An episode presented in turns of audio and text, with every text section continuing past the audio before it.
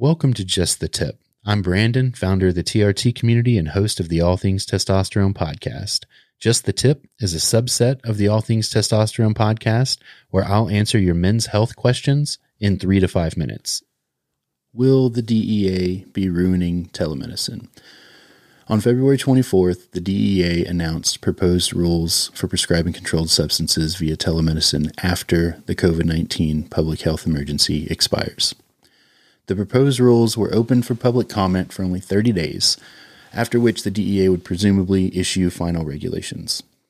The proposal created two new limited options for telemedicine prescribing of controlled substances without a prior in person exam. The options were complex, they were more restrictive than what we had gotten used to uh, during the past three years under the COVID waivers. The DEA's proposal would discontinue the ability for telemedicine prescribing of controlled substances where the patient has never had an in person exam, with the exception of a prescription period of no more than 30 days. The initial reaction is that the rules were more restrictive than necessary and imposed concerning limitations and burdens on clinics, clinicians, and patients that they treat.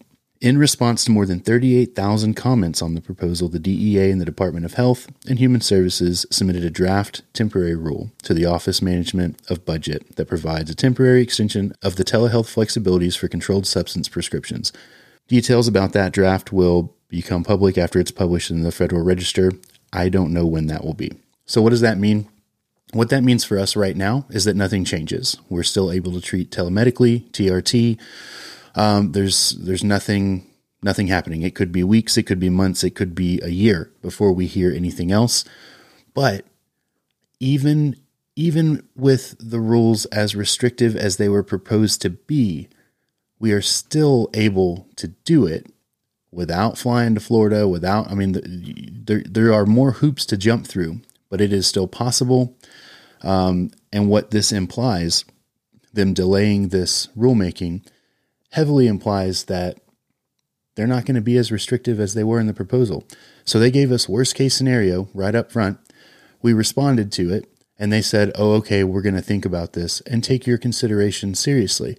So if they do change something in the next 12 months, it will be less restrictive than the proposal that we already prepared for. We know how to treat you and how to continue doing telemedicine with worst case scenario. So we'll definitely be able to do it with a better scenario.